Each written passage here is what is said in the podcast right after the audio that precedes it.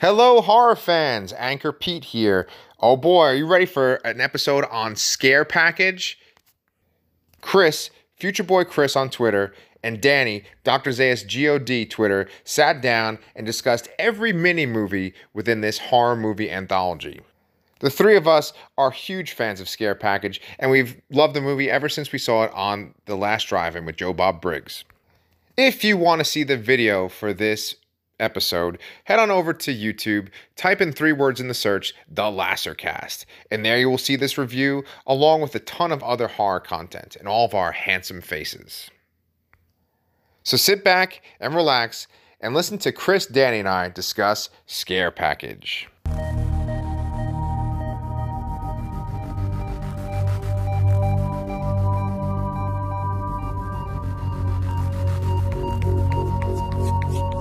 Package is a little different from what we've been talking about. Uh, it is an anthology movie, and so it's got a bunch of little movies inside of it, right? So I am super excited about talking about Scare Package tonight. So for this movie, it's kind of interesting. I, I figure we can kind of go piece by piece and do each individual movie. You guys kind of tell me your thoughts, and we'll also talk about like who made the movie too. And, and if you guys Absolutely. have some like uh, tidbits and stuff about each movie, like anything you know about behind the scenes, bring it on. So um, overall, the, the movie overall is put together by Aaron B. Koontz, right? And it was released in 2019, and it premiered on Shudder, right? On the on Joe Bob's show. Joe Bob had the the premiere when it got to Shudder. It was one of it, I think it was the first movie that he's done in the last drive-in that was a official premiere, uh, and that was during the summer. Yeah, so it it, it was it officially came out in 2019, but I think its big premiere stuff uh, premiere dates were in 2020. Gotcha, gotcha. Okay, yeah, yeah. And um, I watched that episode. I think you guys watched that episode too, right? Yep. And I, I just I loved it. I fell in love with the movie watching it that night. It's And- pretty, espe- especially for the last drive-in, a perfect film Oh, for the last drive-in, Yeah, and for so for so many reasons that we'll eventually get to. yeah, yeah.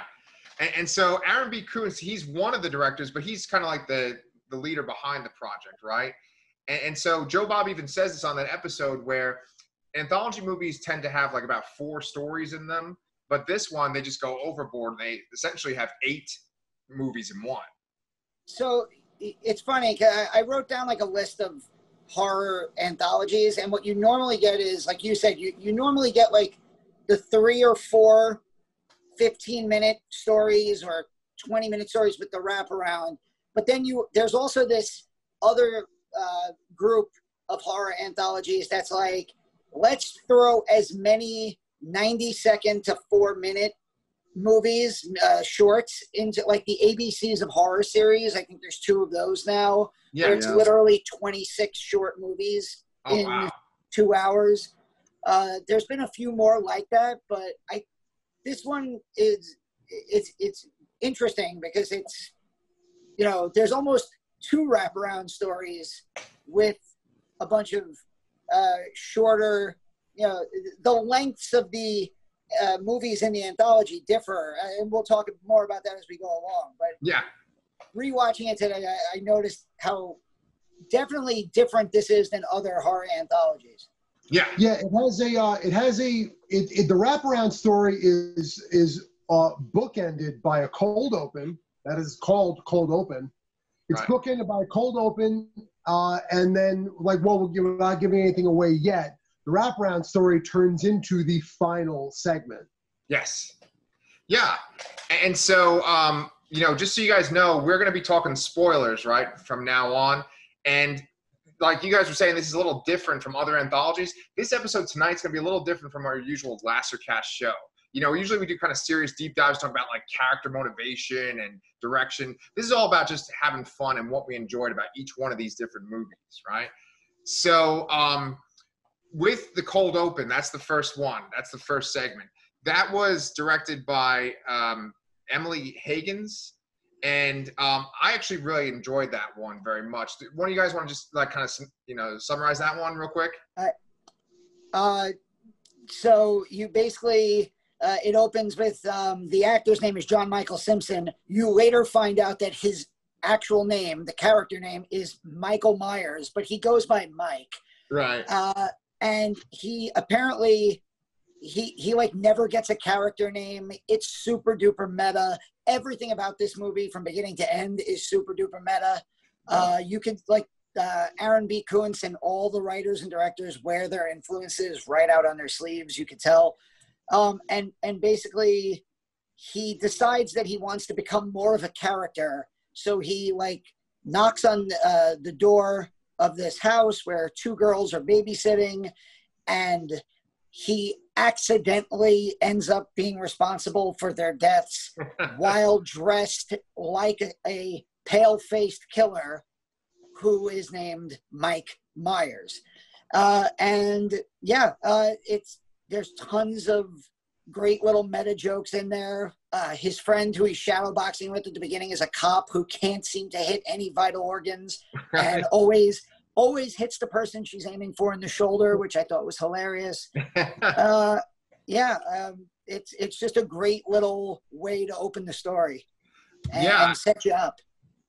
and, and so um, you know the the director um, you know uh, Emily Hagins right she also contributed to VHS now have you guys seen VHS Yep. so Yes. is, is that a, a mini series is that a movie It's a collection of no, it there it, it, there's I think there's three films now. okay I, I don't know if I saw the third one, but the the first two are excellent. They're like found footage anthologies. Uh, basically, there's like a collection of videotapes, and each one you're watching um, like home video kind of footage, and it's there's some real creepy and really good stuff in there. yeah um, well it says that for that one she directed a uh, part called First Kiss do you guys remember First Kiss in either of those Is that is Danny? Is that the one that they did the spin-off from? The girl with the I, I yeah, if, if that's that was my first thought. yeah no yeah. If it's She's that she's one, she's not a- a, she's not a predator, Pete, but her her face does somewhat open up. She's a oh she's a uh, she's a siren. Yeah, You find out she's a siren. So I'm thinking first kiss. If that's the first VHS, that's the only one that I could think of. But Yeah. VHS, Pete, VHS and VHS two are excellent. Definitely, definitely check those out. Yeah. Well, well, watching Scare Package definitely has put me in the mood for anthologies, you know. And um, Yeah. this this one in general, like Scare Package, I don't know about you guys, but Scare Package in general reminded me of Creep Show a lot. uh, uh, uh, Creep Show is the gold standard horror anthology. I feel like if, if if we were doing one of those YouTube shows where you literally just did like a ranking, like Creepshow is god tier, and like probably Trick 'r Treat is Oh, is now up there. Yeah, Um, Yeah. And then like you could throw like the original Tales from the Crypt from like 1972. Absolutely. Tales from the Crypt. My, I mean, you know, getting off the, the scare package topic for a second, because we're going to talk about horror anthologies. But yes, I mean, if you go back and watch the original Tales from the Crypt and Vault of Horror, I mean, the, the those Amicus horror anthologies from the 60s and 70s, Vault of Horror and Tales from the Crypt are those are like you're talking gold standard, and then Creep Show comes along in the 80s, and that's like the next gold standard. And like you said, uh, like Danny said, Tales from the Dark Side, which just recently got put out by Scream Factory on Blu-ray after having never been on Blu-ray and possibly never even on DVD oh, finally got a Blu-ray release.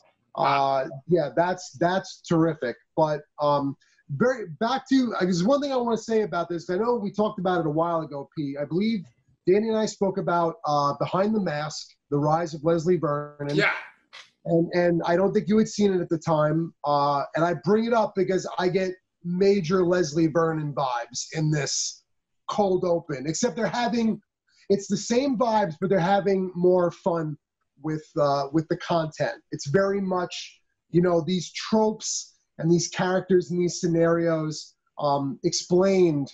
Uh, you know, uh, n- uh, not so subtly to the viewer. right, right. Yeah, it's just ridiculous how they they die too, right? Like with the first girl, like she he- he cuts himself, and then his blood is on the floor, and then she slips right and onto the knife in the throat. And yeah, Yeah. it's it's ridiculous. Oh man. Um, And, and, and we didn't mention that there's all these little segments in that part where he's like making a doll be cursed and he's trying to sell a haunted house to this couple. I Oh, that's that. a great yeah. Just don't turn around. Right, right, right, right. But look over He- here. Yeah, yeah, yeah. You know, like what we were just saying, like you brought up the meta and the tropes, and, and we were talking about Creep Show. The guys who made this movie are they're kind of our age. They're in their like they're, they're born in 1980. Well, uh, Koontz was Aaron B. Koontz was born in 1980. I looked him up on IMDb. I'm born in 82. I think Chris is 82. Yeah. We're oh, we're all yeah. So we're all like in our late 30s, uh, and you could tell that these filmmakers saw Creep Show when they were young, and then they came of age with Scream, and they basically said, "Ooh, we're we are the Randy Meeks of the world, and we loved Creep Show. Let's make a movie." Yeah. And that's that's really what it felt like. I feel like they even bring up uh, uh, the the guy uh, Rad Chad actually calls himself Randy Meeks later in the movie. Oh yeah, yeah. 100% does, yes. Yeah. So, you know, speaking of c- Creep Show, you guys, I know, Chris, you actually have like a Creep Show mask of that uh, Stephen King story, right? Where like, oh, I have a uh, yes, I have I have a a uh, um a Jordy Verrill uh, uh, mask from a company called London 1888. They make, by the way, London 1888. I have no reason to shout them out, but they're I mean, aside from the fact that they're terrific, they have a mask sale running all the time. It's buy two get one free, and they're fifteen dollars a mask. So I bought a Jordy Verrill mask for myself, and I bought Denise and I, uh, my girlfriend Denise and I, um, matching masks from the Twilight Zone Eye of the Beholder episode, where they have cool. one's one's the nurse face and one's the like the smoking guy face, but they have the curled lip and the nose. I'm like, I can't wait to wear these together somewhere. You know? Yeah, yeah, heck yeah. Well, I mean, like, the, the reason why I was even bringing up your mask is because the next movie that's in this segment, or the, you know, the next one in the, the queue is um, One Time in the Woods. And that's the one where there's like a guy melting essentially. And that kind of Yeah. reminded me of two creep show stories. It reminded me of the, the Stephen King one. And it also reminded me of the one where they're on the raft and there's that, that, like that tar creature that comes up out of the water Yeah. you know Yeah. it's so i felt like that was a real strong influence for that one and um one time in the woods was directed by chris mcinroy and so um I, I don't know, but yeah, I I remember the first time I saw this on Joe Bob's, and I remember laughing out loud to the point where I missed jokes because I was laughing so hard, and Oh, I was I was great, really tired this afternoon. I, I was really tired this afternoon, and this this uh, uh, part of the this mo- short film in the anthology woke me right up, and I was back. I was hysterical laughing. My daughter was on a Zoom Girl Scout event, and she like came out of the kitchen to tell me to quiet down because I was laughing so hard. yeah I wrote. I, I made sure to write down some of my favorite dialogue, which is easily the best dialogue in the whole film. Uh, Sticks won't work, you fucks. is amazing. Um, that that that guy's blood's getting on my blood. Love that. And then the guy, and then the can't even say it without laughing. I've got, I've got a butterfly ankle tattoo. I'll never enjoy it now. I'm like, was about this to run a marathon. Can can we all say right now that this is the best? yes This 100. percent yes It's it's And- it's it's almost a disservice to start out so high. yeah yeah yeah But it's it's the be- it's it's so it's the best one. yeah I I wrote down my favorite line, which was, "God damn it, I think my eyes are gonna fall out." And I also I also just wrote gooey, so gooey. yeah The Yeah. practical effects team that worked on this part of the movie, holy hell, give them a bigger budget and let them go Yeah. crazy because they knocked this out of the park. This was about like what five to six minutes total, the whole one time in the woods part. Yeah. yeah and it's got some of the best damn eff- i mean the whole movie the practical effects are fantastic but Yes. in this scene particularly it's just wow Now, Yeah. listen, I want I want to tell the viewers that we are going to rank these in the end. So I apologize if I basically blew everyone's. But, but I mean, it's so if you've seen the film and you're watching this, you you know where we're all gonna. I mean, I can't imagine anyone watching Scare Package and not feeling like it's it's it's one time in the woods. It's just Yeah. it's just fantastic. You Yeah. know? Yeah. Absolutely. So yeah, yeah. So I mean, I agree. I remember watching Joe Bob and just like I was like, oh, the movie's gonna be like this. I'm totally on board for this. You know? Yeah. Oh, yeah. Yeah. Also, Pete, uh, don't forget, in between the cold open and this is the whole intro to Rad Chad. Right. So, That's right. Yes.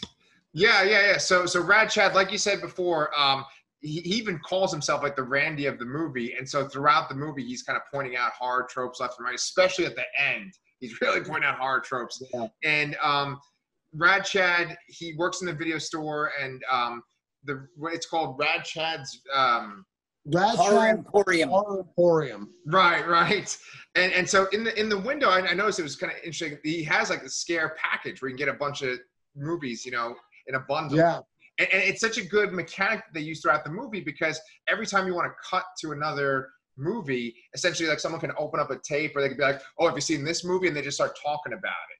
So it's a great way to transition uh, into different scenes. Not only not only does Rad Chad have the killer convertible top, the Freddy Krueger convertible top, Yes. not only does he have a Joe Bob air freshener and his business's logo is based off of the last drive-in font. He is fucking adorable. I love Ra- I Ra- I want to know Rad Chad. I want to. He's like a less obnoxious Randy from Scream. Right. Like he is just oh, he's the he's the best. And I'm gonna throw this out there right now. This may be uh it may not be shocking. This is easily my favorite wraparound story in a horror anthology maybe ever like it's it's I, I love the original tales from the crypt wraparound story which is essentially just the subjects meeting with the crypt keeper and I love the wraparound story for the Tales from the Dark Side movie with Debbie Harry from Blondie and little Matthew Lawrence about to get put in the oven. But the, the, being that we all grew up in this era, I just love three guys hanging around a video store. Yeah. and we all we all had that and and I'm probably was this person for my fr- group that that uh, that guy who keeps trying to get the job in the video store who knows everything about movies and is super obnoxious about it i i probably was that guy Yeah. Yeah. Well, uh, that that guy. Um. So that his name is uh, Sam, and he's got that shirt, right? The wanna talk, wanna taco about Jesus, yeah right? i also just love how like chad's uh job interview is like do you have a way to get to work? Good. Favorite final girl laurie or nancy? Yeah. okay. Which is the better sequel troll 2 or season of the witch? And i'm just like that would have been my job in like i worked at a movie theater for two years. That was my first job. And like if somebody wanted a job there i'd be like so what's your favorite movie that came out this year? Titanic? No sorry get the fuck out. No. Well, I think the guy that played Sam, though, I'm pretty sure he directed one of the movies too in the I- lineup. some of the uh, some of the actors, uh, some of the writers and directors also starred throughout. Uh, I, I know like there's a we'll, we'll see more of that as we go on. Where Yeah, Baron Baron Vaughn starred in and directed uh, so much to do, and uh, we could talk about that or not talk about that. That's when we get to it. It's up to you. Chris, you're showing all your cards again, man. Sorry. I, I think Chris and I are gonna our, our, our lists are gonna be bookended very very similarly similarly. Yeah. I, I, I, I have a think I think I feeling can we're predict. all it's it's we're all gonna be yeah. yeah. yeah. Yeah. Well, so the, the very next one after uh, One Time in the Woods is Mr., right? M I S T E R. Right. Right. And so the one, uh, Noah Segan is the one that directed that one. And I know that he's an actor and he's in it. He's the main character. And then um, he's also in um, some like Rian Johnson movies too. He's in every Yeah, Rian yeah. Johnson movie. Oh, okay. Okay. Okay. Yeah, he's in Brick. He's in Brick. He's in Looper. He's in Last Jedi. He's in Knives Out. He's essentially they call him uh, Johnson's good luck charm because he he appears in all of Johnson's films. So, so which And I think is he in- dies in most of them. Oh yeah. Who, who's he in Last Jedi? He's a he's an X-wing pilot. Oh, I'm okay. pretty sure. I'm pretty sure he's just an X-wing pilot. Okay. And then um, in Looper, I, I could have sworn I've seen. I remember him from Looper. Is he like a thug or something that works for like Jeff Daniels or? I think so. Yeah, yeah, yeah. Okay. So, okay, so let's talk about Mister for a second, all right? So I remember watching this on the last drive-in, and I remember I was like live tweeting along with it, and it goes through it. I'm like, I tweet, oh, it's not Fight Club. He's a Winchester, right? Like the Winchesters from Supernatural. Yeah. And then it's like, Yeah. oh no, no, wait, wait, I fucked up my thing already. Oh, it's not a Fight Club. They're werewolves. Oh, he's not a douchebag. He's a Winchester. Then I'm like, oh, Yeah. he's not a Winchester. He's a satanic cultist, right? So it's like there's all these reveals in Mister, right? And Yeah. um, I, I felt like that kind of lessened that particular film. You know, just like it was like, oh, here's a reveal, and then here's a reveal. It's like a little too much. Yeah. Like Yeah. basically, if you just stuck with one, it'd be good.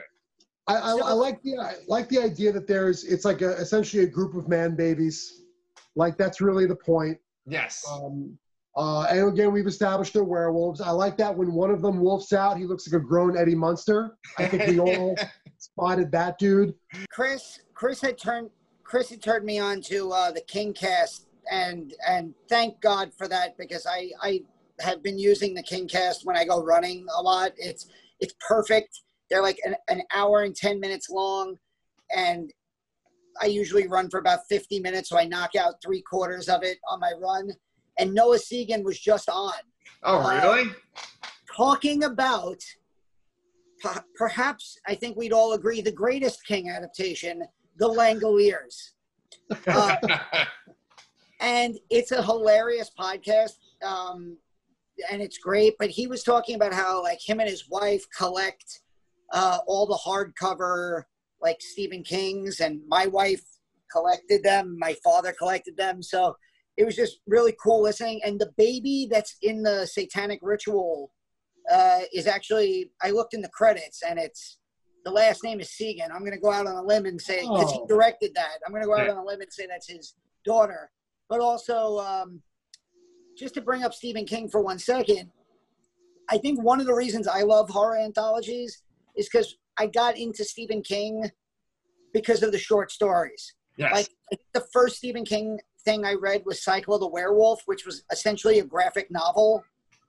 Uh, and after that, like Night Shift, Skeleton Crew, it was like I would, you know, you brought up Creep Show too. I looked for The Raft, which I think is in Creep Show, uh, which is in um, it's either Night Shift or Skeleton Crew, and I remember like reading all those short stories, and I feel like if you're a, a reader of horror short stories, and like I love H.P. H.P. Lovecraft, Clive Barker's Books of Blood, yeah. it the transition from that to horror anthology movies is, you know, Pretty smooth. it's seamless. yeah.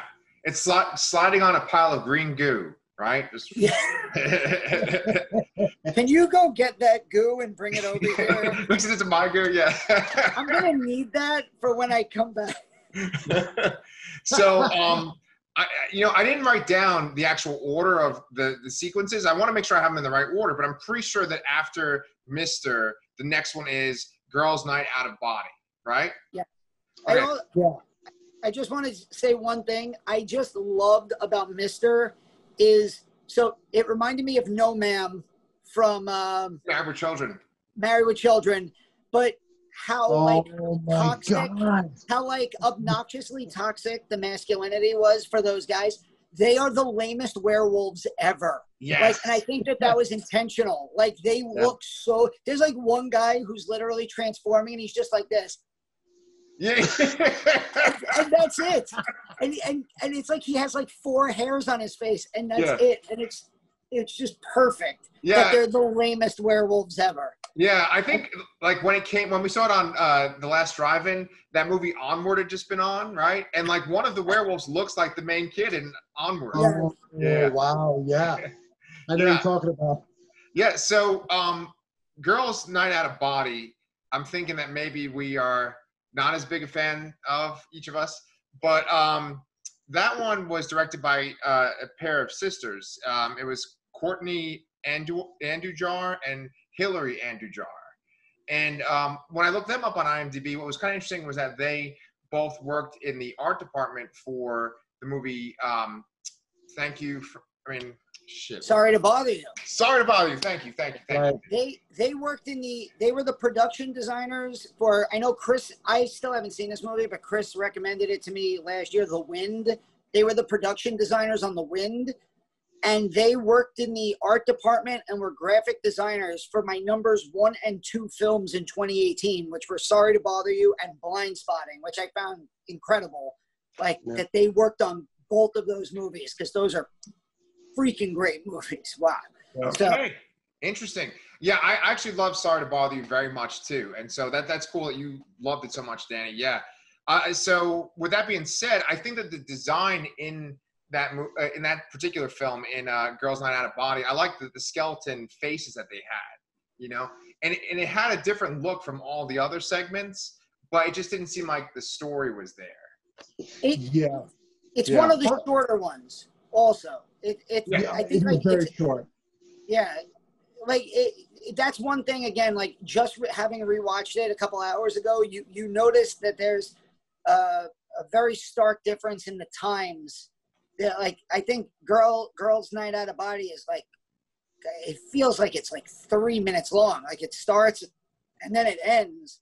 And then there's some like the, the last one, which we'll get to, which goes on what 25, 30 minutes. So, Yeah. but I didn't, I didn't hate this one. I, I, it wasn't my favorite, but I, I, I, I enjoyed it.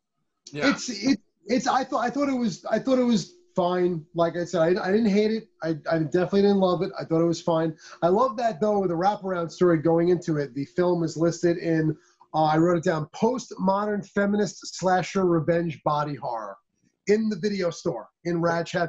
That is Nice. one, one movie in that section. That's the name of the section, which is another thing that I love about this film, in that it it takes horror seriously as a genre uh, in in terms of love and appreciation, but it's also not afraid to poke fun at how serious horror fans can be about the genre and subgenres. It's very aware of that. All right, so we kind of all agree on Girls Night Out of Body. Uh, I'm kind of wondering what you guys think about the night he came back again, part four, the final kill. I think that's I think that's a solid one. I enjoyed that one. I enjoyed it from I've probably seen a scare package three or four times at this point. Uh, and that one was one that I liked from the beginning because the main thing I like about it is the main character Daisy is it's called uh, the night he came home again part four because the character Daisy has been through this three times before. And it seems that she's with a new cast of characters every time. But what I love about it is that Daisy is very self-aware of what's going on and every other character is playing a horror like playing themselves as a parody you know there's no subtlety to their character like the douchey the douchey boyfriend who just wants to get laid is vocalizes that he's a douche that just wants to get laid right. you know like every character is very self-aware and uh and and and daisy daisy is as well but she also brings the experience to the table Yes. and I, I have to say this: there's one thing about this segment that that it's really the only thing that bugs me. The scare package poster says, um, "Oh shit!" Um, it says like, I forget. Know this? Oh no, seven tales of terror, seven this, no working cell phones. Right. Right. This is a goddamn cell phone in the set. Like, I listen, I'm not gonna lose sleep over it, but I'm like. She uses, and I and I only noticed that this time. I'm Huh. like, I guess if it took me four times to finally notice that it says no cell phones on the poster, Right. and she uses a cell phone, it's really not that big of a deal. But I thought it was worth pointing out. you know? Yeah. I like that uh, Chris said like she's been through this. It's part four. She's been through this three times, and I noticed that she she actually says, um, she's like you, when when the, the movie starts where the killer attacks her and her all of her friends jump on top of the killer, and she goes something to the effect of you've you've done this to me at a cabin, a county fair, and a summer camp, and I'm like, oh well, there's parts one, two, and three. Now we know Right. exactly Yeah. I, I like this one. I, I wrote down it. It has a very Club Dread feel to it because that's one of my favorite cheesy horror comedies. Um, especially the scene where uh, the like the idea of just no matter what you do to this killer, no matter how ridiculous it gets, the killer just doesn't die to the point where legs literally come to life and kill somebody. Right. They shove Yeah. fireworks down his throat. You know? Yeah. Yeah. Oh, there's there's definitely a uh, Sam Raimi Bruce Campbell relationship going on between director Anthony Cousins and the girl who plays Daisy because they just love covering this girl in all sorts of shit, blood, Yes. Yes. flying flying viscera, and uh, and also I mean, there was a laugh out loud moment, at least for me anyway, where they. They get the killer down and they're getting ready to hook a car battery up to him, and they put the clamps on his nipples, and she's like, none of his nipples. And they're like, isn't that where they go? And that's what. I'm like, yeah, isn't that where they go? And she's like, what is that even like? Why would they go there? And I'm like, yeah, why would they go there? Like, I was like having these horror realizations while watching. Right, this. right. I, I love right after that sequence too when the guy goes to put the stethoscope on him and he's like, I'm pre med, I can do this. And his head blows up. Right? And then his girlfriend's like, he was pre med, right? I, love that.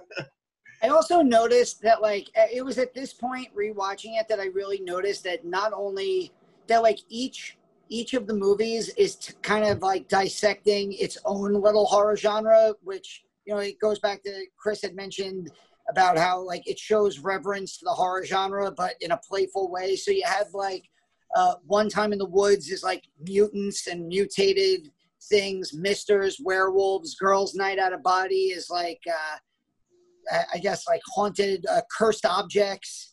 Okay. Uh, then you have uh, a slasher in this one, like a typical part four uh, slasher movie, uh, and then it just all comes together with you know the final one where it's just kind of everything thrown in there. Yeah. My I think my major issue with Scare Package as a movie is for a horror anthology, an, an hour and forty seven minutes is kind of pushing time wise how Yes. long Yeah. a horror anthology could be. And if you would have cut so much to do, and if you would have maybe, you know, tightened up some of the other ones, I think we could have got it to about 90, 95 minutes, and it would have it would have been, you know, it would have been close to not not god tier anthology horror, but it it would have been very close. A hundred. I I agree with you 100%, Danny. I actually wrote the very last thing in my notes that I wrote is lose girls' night out of body and so much to do, and it vastly improves the flow of this film, gets it down to 90, 95 minutes. You know, I don't. I like I said, I'm sure you know Baron Vaughn, who directed this, and the uh, and the star of it, who who he, Baron Vaughn also stars in it, and and the uh, the the female co-lead. You know, they, they're they're fine. They're they're they're perfectly fine the the material that they're given. But horror anthologies are make or break, and a, a segment like this, just it's it's like hitting a brick wall when Yeah. you're when you're into a film. It's like, man, you know, the fact that I don't fast forward through this by this point after seeing it three or four times, you know, it's it's, surprise surprised myself. Yeah. Well, I, I think that what um, that particular one suffers from is the same thing that Mister suffers from, where it has so many elements in it. And when you tell such a short story, you really just need like one to maybe two elements. You know, but Yeah. this one, it's like, you know, he's he's abducted. He has to dig his own grave. He has this like omega symbol on his head. He comes back Yeah. in sort of like a, a smoke cloud.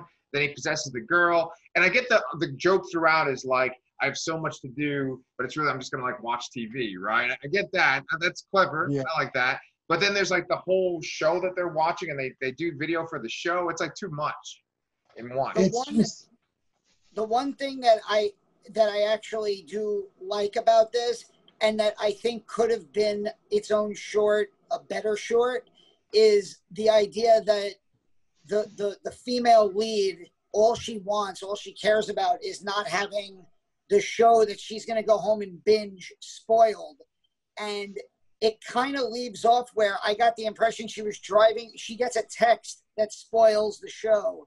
And she gets in her car and drives off, and you get the impression she's going off to kill the the friend, and I'm like, that's a funny idea Yeah. of like somebody killing their friend for spoiling, especially in like the modern age of TV with binge worthy stuff and social media and everybody saying, don't post spoilers. The idea Yeah. of a killer, like that would have been a great idea. And unfortunately, it's the literal last thing that happens before they get to the final part of the anthology. Yeah. Yeah, no, I, I completely agree. I had a similar thing watching. I remember watching Jay and Silent Bob reboot for the first time, and the credits are filled with the credits, and these aren't even bloopers in in in these credits. These scenes that they're showing, I'm like, these are some of the best scenes shot for this. They're not even in the film, and they're not bloopers. So what the fuck are they doing playing during the credits? I mean, again, I'm just saying, I'm using that as as an example of like this thing that happens at the very end. It's like, why didn't you use this? This is a great idea. You know, and the license plate says anyone. It says I smoke three Y three S M O K. It says I smoke for license plate. Uh, Again, like what the fuck is? Again, I'm I'm I'm I'm, I'm gonna stop. I don't want to be mean. I I don't like the segment, but I'm not gonna be I'm not going to be a prick about it. I just, I just, I don't like it, and it's, it's, it's. I find it frustrating. It's, it's, it's, Yeah. and I- Yeah. Stop there. Well, you you know, like when I was in college, I um, was editor in chief of a literary magazine, right? And you would get everybody that went to the college that wanted to contribute, and you would have a vision for the magazine, and you would have all these different stories, and and you had to always kind of be aware of the feel, right? And so I think that like what you guys were saying was that maybe if you take out Girls Night Out of Body, if you take out So Much to Do, the movie would feel like a bit more consistent. The tone would be kind of more consistent uh, and it would be like much more streamlined. But it, but on the other regard, I like that, but I, I do like that they're doing something different too. I just I just wish Yeah. that like you know G- girls not out of body was like a little bit more clear. Maybe they got rid of that serial killer aspect and focus more on like the body morphing, right? And that uh, with this movie, um, you know, so much to do. They just stick with that joke of I have so much to do, and it's I'm just watching a TV show and do the spoiler, but just take out that Omega thing, take out the smoke thing. Maybe just have it be that the guy's a ghost, like he died and he comes back Yeah. her or something. You know, that's just my two cents. Yeah. Yeah. Yeah, no, listen, I, I'm, I, I, I'm not saying that neither either of those don't work. Yeah. I just feel like they don't work well in this film. You know, Girls Night Out of Body would have been a terrific segment in. Uh, there was a movie came out a few years ago with all female directors, a horror anthology called XX, which is which is very good. And I'm like, every time I watch Scare Package, I'm like, oh my god, Girls Night Out, Girls Night Out of Body would be terrific, just dropped right in the middle of XX because it's not that long, and it doesn't really take too much away from what's going on. Yeah. And I'm not saying, and I'm not saying that um, so much to do wouldn't fit in someplace else either. But let you bring up a very good point, Pete. How it is good in the sense that it changes it up. Uh, Yeah. But uh, but it's it's it's very much a mixed bag. Yeah. To be to be polite, it's very much the mixed bag. I feel like I liked Girls Night Out of Body a little bit more than both of you, but it it was uh, I, I I just enjoyed I, I think I enjoyed I think I enjoyed it because of uh, you know the the idea that in Rad Chads it, it fits into this that ridiculous you know you you said it was like the post feminist slasher which like it, it has all those little genre elements. I thought it looked really cool. I thought the soundtrack throughout this whole anthology is awesome, by the way. And I think that like that part has uh, pretty good music throughout, and it's also short. Like it, it didn't like. It, I don't feel like uh, Girls Night Out of Body stayed around long enough to annoy me, whereas uh, the other the other section that we're much to do. I don't so much. I I oh I for, already forgot the title of it. I it it goes on just a little bit too long, and it really killed the momentum for me. But yeah, like Chris said, I don't want to. I don't want to kill. I don't want to like be too negative, Yeah. I mean, even though we probably just were. But And there's not a there's not a ton of horror in either of those. The grossest thing that happens in Girls' Night Out of Body is, I mean, every time I see that lollipop just laying on the carpet, I want to throw up because I know I know someone's gonna lick it, and I'm just like, I'm like, this is a hotel or a motel or like grandma's house or something. I'm like, this is like way too, way too much. But uh, again, uh, something that I want, I don't want to forget to talk about. What saves this film in the weaker areas is how good the wraparound story is. I, I don't know if you guys are like me in that I'm like, for the first time in a long time watching horror anthology films, I so much look forward to getting back to that wraparound story every time. I just love the, I loved all three of those characters. Yeah. There's there's this amazing part of the wraparound where set up from like the very beginning where when he hires uh Han uh Han, and yeah. yeah and he hires him and there's this door that says do not enter. And he's like if you go in there i'll kill you. And every time they focus on the door aaron b. Koontz, who i think he was the director of the wraparound and, and that part he like zooms in on it in this real like obvious this is a horror movie thing you know way where it's like don't you don't want to go back there. And then later on in the movie he's eating a muffin and he like uh Han peeks in the door and he's like MacGuffin? Oh, yeah, yeah, yeah. Eating a muffin. And I was friggin' dying. And it turns out of course that that the, there is nothing scary at all behind that door. It's just it the way they set that up and make you think about it for, because like I was fully expecting the first time I saw it that that was going to be the where the wraparound story led to and it turns out it's just a MacGuffin and they played that off so freaking well Yeah. uh and yeah and so I guess we're up to that last uh story Yeah. right? So, so why don't we talk about where the wraparound leads to? It, it leads to horror hypothesis, right? And Yep. the, and the idea, Rad uh, Chad gets abducted by Han, and he's brought to this experiment where they're essentially trying to figure out how the tropes of horror works, or like what's the science behind the tropes of horror. And he's in this sort of kind of like Saw scenario, but I mean, this is not just Saw, but there's many, many horror movies that have this situation where it's a bunch of strangers in a room and Rad Chad just breaks them down by their uh, horror movie trope, right? You know, you're the Yeah. jock, you're the slut, he says, and and and, and the way that he You're a British? British? Did I hear British accent? did I know the British yeah, it's so good, and, and so um, I love Rad Chad so much. yeah, and and, he, and that's what he calls himself the Randy. He's like, I'm the horror movie geek, you know. Of course, he's a character. I'm Randy. Yeah. so so I was gonna ask you, uh, Danny, that has a, a wrestler in it, right? It has uh, Dustin, Dustin Rhodes right, right, Yeah. and, and so uh, he plays the Devil's Lake Impaler, who's basically Which- slasher that they use. Go ahead. Oh, no, I was just gonna say the Devil's Lake Impaler is both an amazing horror movie villain name and a great wrestling name and a great wrestler's finishing move name. Because like I could just picture like he's a legit like six foot seven, two hundred and sixty pound guy.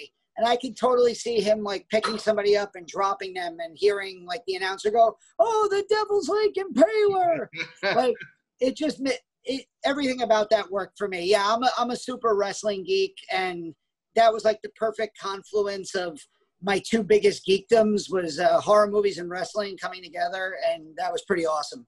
And Yeah. he's great. I, yeah, think- go ahead. That- I think that Lasser Cast fans are aware that you're a horror movie geek because pretty much every single episode you make a, a wrestling reference, and then you guys always every episode Kingcast. It's like we might as well just be a sponsor for the Kingcast. Yeah. We drop it every episode, man. So my goal, my goal with the KingCast is I would like to get on the KingCast oh, to talk about a movie that I'm pretty sure of and a short story that I'm pretty sure no one on earth likes as much as I do, and it's Graveyard Shift. hmm hmm hmm I I'm pretty sure that is my f- I would I think I can go on record and say that's my favorite guilty pleasure horror movie. It's it's not good. It's got one of the greatest villains, over the top cheesy villain performances. Brad Dourif is there. There's a giant rat monster. I fucking love it. I love the short story. Kingcast, book me. I am available. Let's go. Yeah. There you go. Same here. well, you know, we might get some, you know, responses to this video, you know, because I know there's a lot of fans of this movie. And there is one big fan that makes an appearance at the end of this sequence, right? And that just blew my freaking head open when he showed up. Mr. Joe Bob Briggs himself shows up in this Uh-huh. sequence. Uh, Terrific. What a ter- what a terrific cameo. Yeah, yeah. He's he's used. Nah, he's just perfect. He's used perfectly. Yeah. and his little back and forth with Chad is Ah, just so good. amazing. Where like Chad is trying to geek, and and again, we've all had those moments where it's like you go to a horror convention and you see this person who you've idolized for years, and they're just like, "Yeah, whatever, kid," and you're like, and and. and I think he called Chad calls Joe Bob dad at one point. He does. Oh, Yeah. well, no, no, you know, Joe Joe Bob calls him Brad, and he Right. calls Joe Bob Dad. I fucking died. like I, I, I, I mean, listen. Do you know what it takes when to make you laugh out loud when you're sitting alone watching something? Like this movie's a testament. It's got it's got great moments, and this segment alone has got so many great moments. First of all, first time ever a treadmill kill. Yeah, yeah. That scene is fantastic. What was Oh a my God. treadmill kill? Body drops. The, I love that the jock is dressed like Johnny Depp in Nightmare on Elm Street. Uh, I love that there's there's an aliens reference at some point with the meters Right. up on Right. the up on the TV screen. Right. Um, So- I love the oh my god, Chad says he's like, where'd you guys get your flashlights? I brought mine. You're like, right. you know, So, I Chris, needed- you you brought up that aliens uh, reference. I wrote down everything that was on the screen. So it's like a "You Are Here" map oh with the yeah, alien beeps, and every time I hear that beep, I just hear Bill Paxton's voice Yup. going, yes, yes, "You're all here," absolutely. like freaking I- out in aliens. But they, uh, it says "You Are Here," and then there's Outpost 31, which is the thing. Thing. uh, H- Herbert West's lab, Reanimator, Yeah, uh, the Cenobite Cafe, No laser. Oh, I didn't see that. Okay. To the top server, left. server room 237, Shining.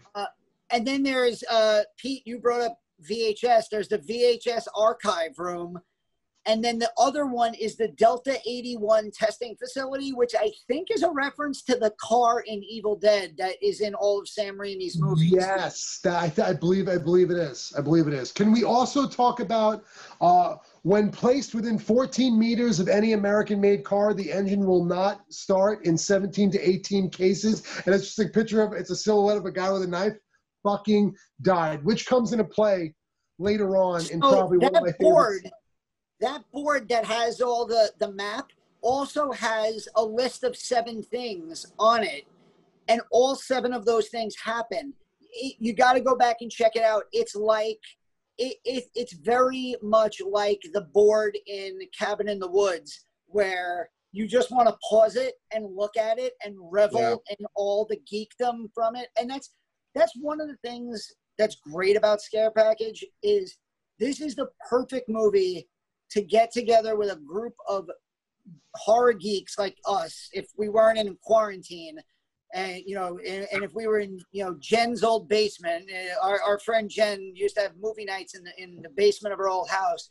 And this is like the perfect kind of movie where everybody could just get together and just yell out every horror reference that they Yeah. spot.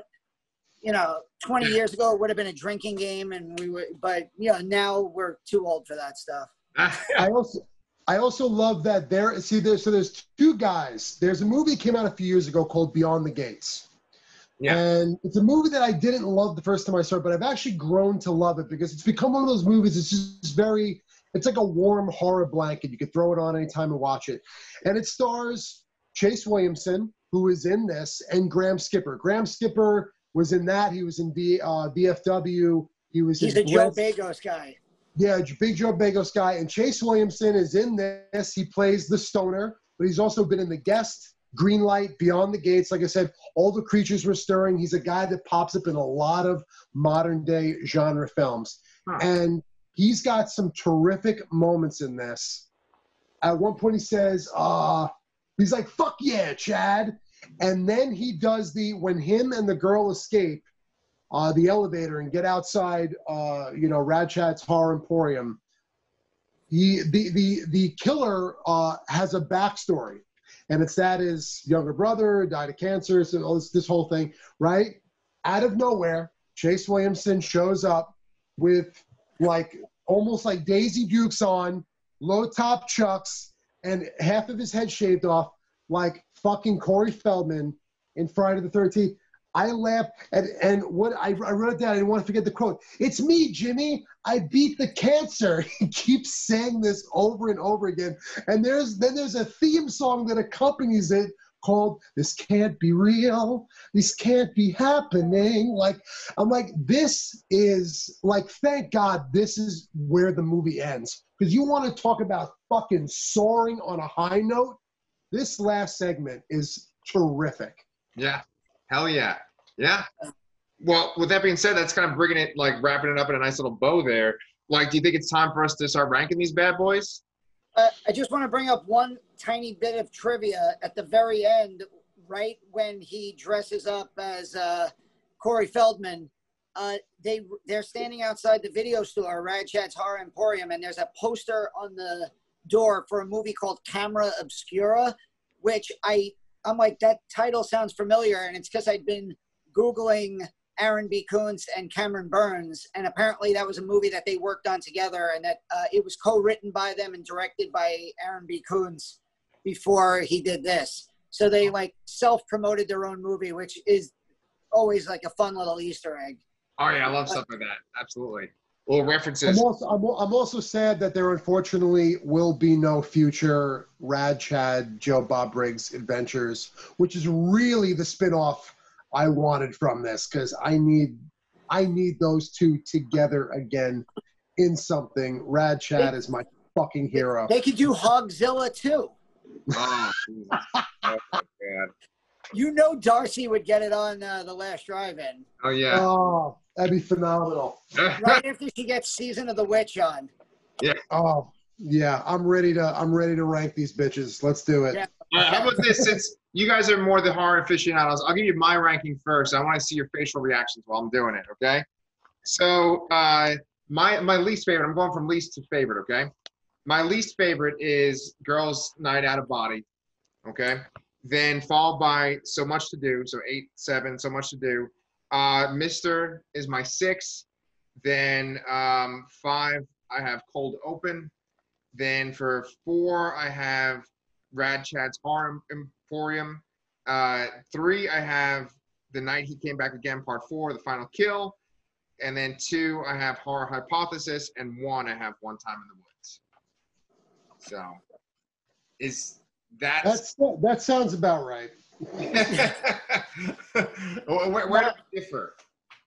So you so originally I ranked them out of eight, but then I I compiled Rad Chad's Horror Emporium into Horror Hypothesis because Okay. Seven. so yeah, so uh, counting down from seven being my least favorite to number one being my favorite.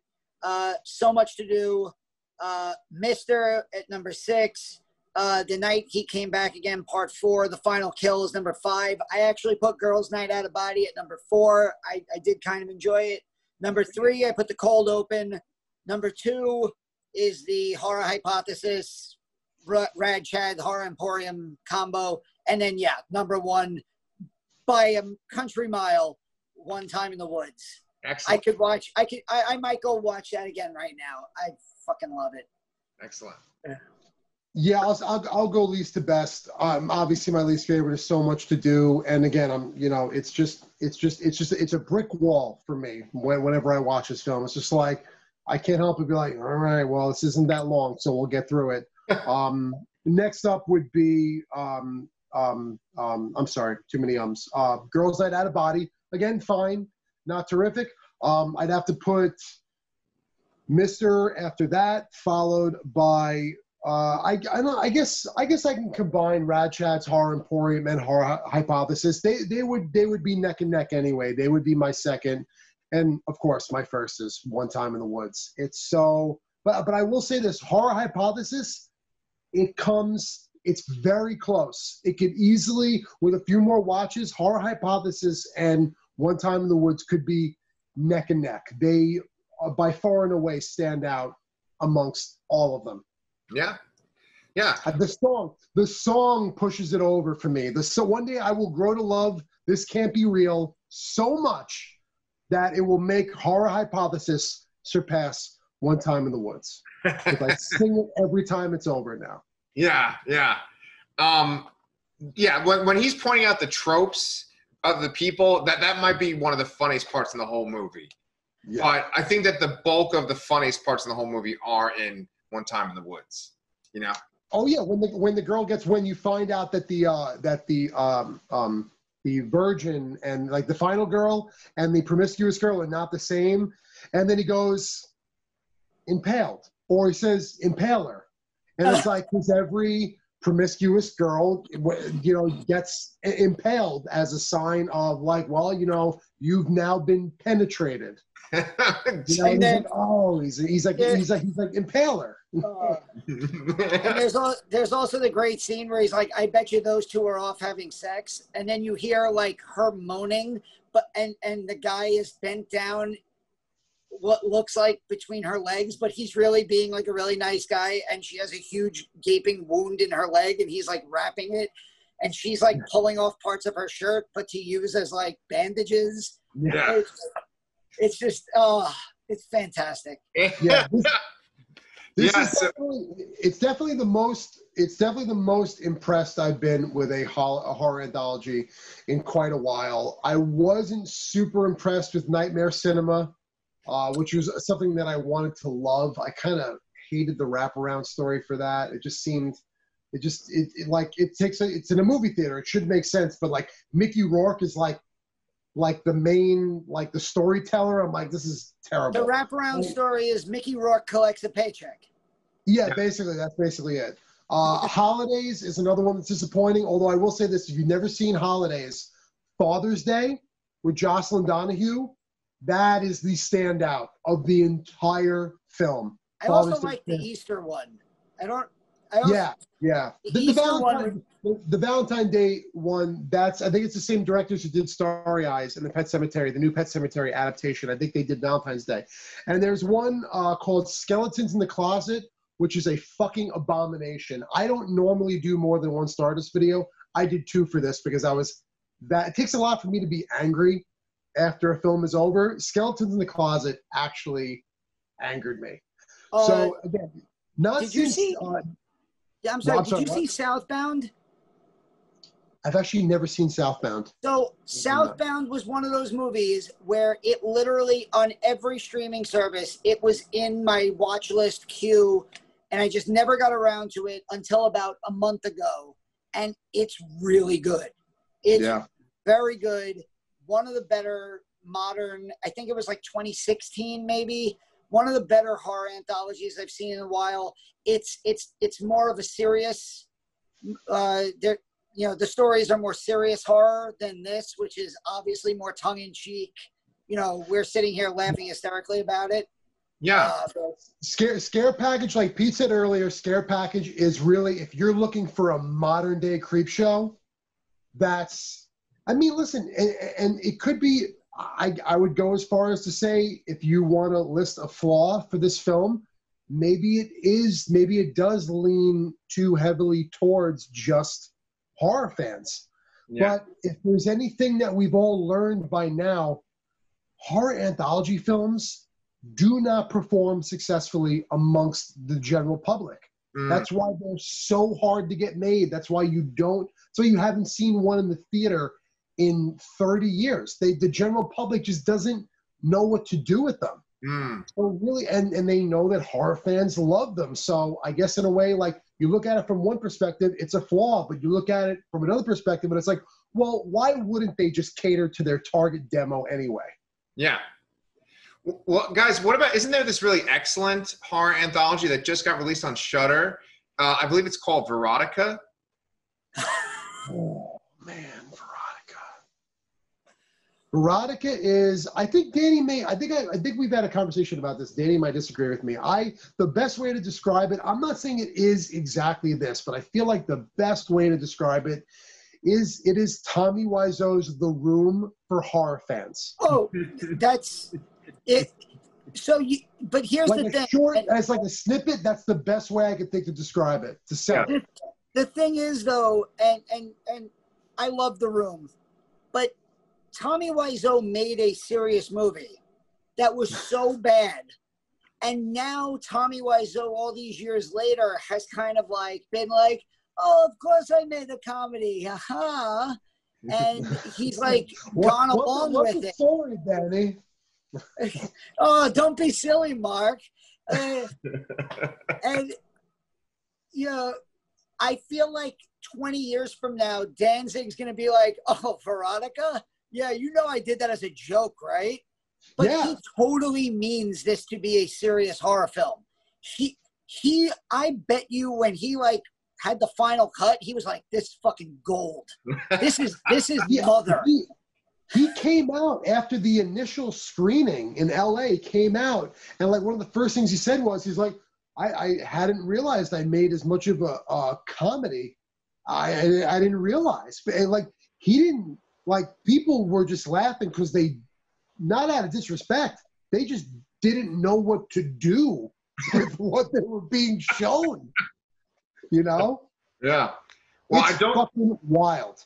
Yeah, I don't think I have it in me to watch it for the Lasser Cast, but No, no. I don't have So- it in me to talk about it. Some some have even said I, I have a buddy of mine who's like I can't believe you're telling people to watch this. I'm like they should watch it. He's like, bro, just tell people to watch Red Letter Media's review of it, Yes. and and and and and you know what? I would say their review of it is fantastic. It it shows you anything and everything you need to know. So if you want to skip the movie and just watch Red Letter, it, it's their their review is is spot on. It's perfect. Yeah. So what we do have coming up though, right? That I do feel like watching is uh, Chris has actually put together this great video talking about our 31 days of Halloween, and uh, I think we can kind of talk about this right now for two seconds if you guys are cool with that. Sure. Yeah. So so and you guys can watch Chris's video. Definitely watch it. It's very entertaining. But what we're gonna do for our channel is each one of us guys are gonna watch 10 horror movies for Halloween, and we're gonna rotate. So Chris watches a movie, Danny watches a movie, I watch a movie. You know, and then we put a video up every day. You know, Chris puts up his video one day, then Danny puts up his video, then I put up my video. On the third day, you guys are gonna vote to decide which movie you like the most out of those three. And by the end of the whole Halloween season, we'll see whose movies got the most votes. You know, and and we our our choices are pretty random. You know, I, I wouldn't say that like like Chris has got kind of a theme, Danny's got a theme too. And mine are a bit more random, but it, it's not like we all did slashers. It's not like we all did a certain genre. It's all over the map. So I'm really looking forward to that. And another thing that I'm really looking forward to is the fact that Bly Manor, the Haunting of Bly Manor, comes out in days. And so we, what we're gonna do here on the Lasser Cast is we're gonna watch through. Well, I know these guys are gonna watch like every episode like in two days, but we're gonna watch and review three episodes at a time, and we're gonna do that once per week for October. So definitely Yep. down with that. Can't Um, wait. Can't yeah. wait. so um, you guys can look for that first video that Chris is going to post. That's going to be coming up uh, probably on September 30th, right? Like the day before October starts. And then from October 1st to October 31st, you're going to get Lassercast content every single freaking day. Yeah. So, Can't yeah. wait. It's gonna be it's gonna be a it's gonna be a fun month. Yeah. A lot of a lot of so you're gonna be seeing our faces a lot. So either you're welcome or we're sorry. yeah. Yeah.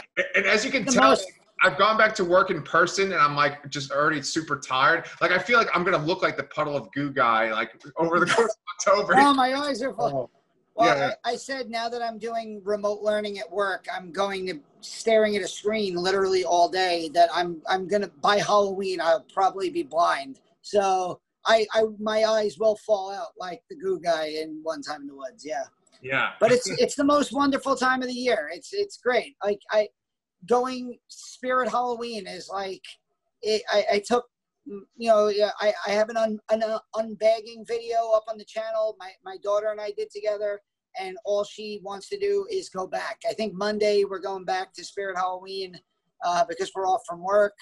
Uh, they're they're already opening one closer to my house. It my wallet can't handle it. It's it's but it, it's great. It's great. It's awesome. Man. It's listen. It comes. It comes once a year. Life's too short, so go out there, get your blood on someone else's blood, and if you got a butterfly ankle tattoo, enjoy it because you never know what's going to happen. Thanks so much for listening to our review of Scare Package. Like I said, if you want to check out the video for it, head on over to YouTube, type in three words, The Lassercast, and you will see my, Chris, and Danny's handsome faces. For the next episode, Chris and Danny return to Bly Manor to review episodes four through six. So I won't be around for that one, but Chris and Danny do a fantastic job. So make sure to check in with us then. All right, horror fans, we'll see you next time.